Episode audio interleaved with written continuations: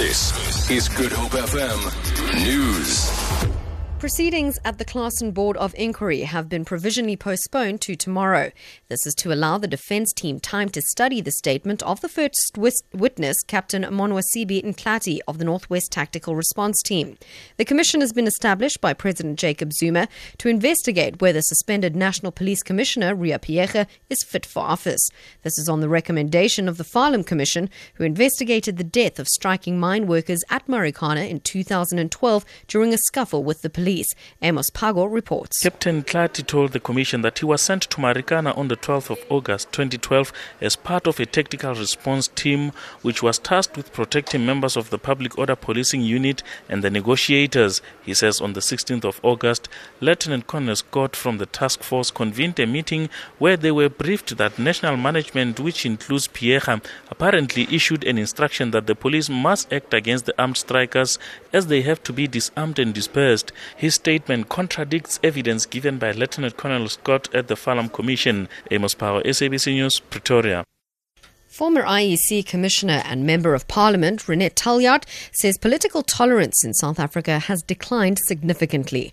This as South Africans are due to go to the polls on the 3rd of August to vote in the local government elections.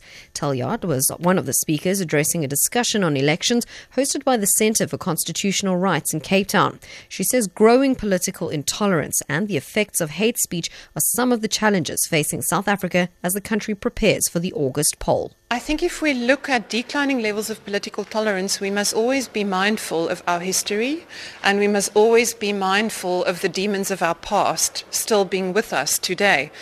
And I think it's crucial to understand that the structures that were built around managing elections are deeply dependent on levels of political tolerance. Even if we look at the structure of party liaison committees, party liaison committees are built on the assumptions of tolerance between political parties as well in the dialogue spaces that they create. So the risks around political tolerance are real.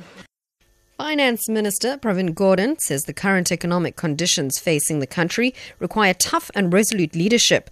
He says there's an urgent need for honest engagement on issues like growth, employment trends, and the distribution of wealth.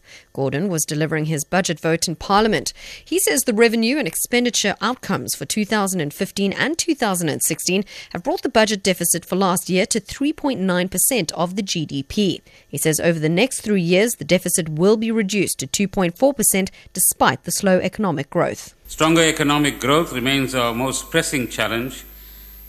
And by improving investment and growth in our economy, we will be able to raise revenue sustainably and expand public services.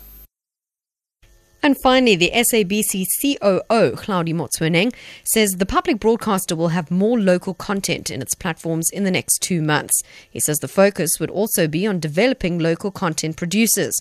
Motsoeneng has been addressing content producers at the SABC studios in Johannesburg. He says the broadcaster will do all it can in its power to cater for all official languages. For Good Hope FM News, I'm Jerry Saunders.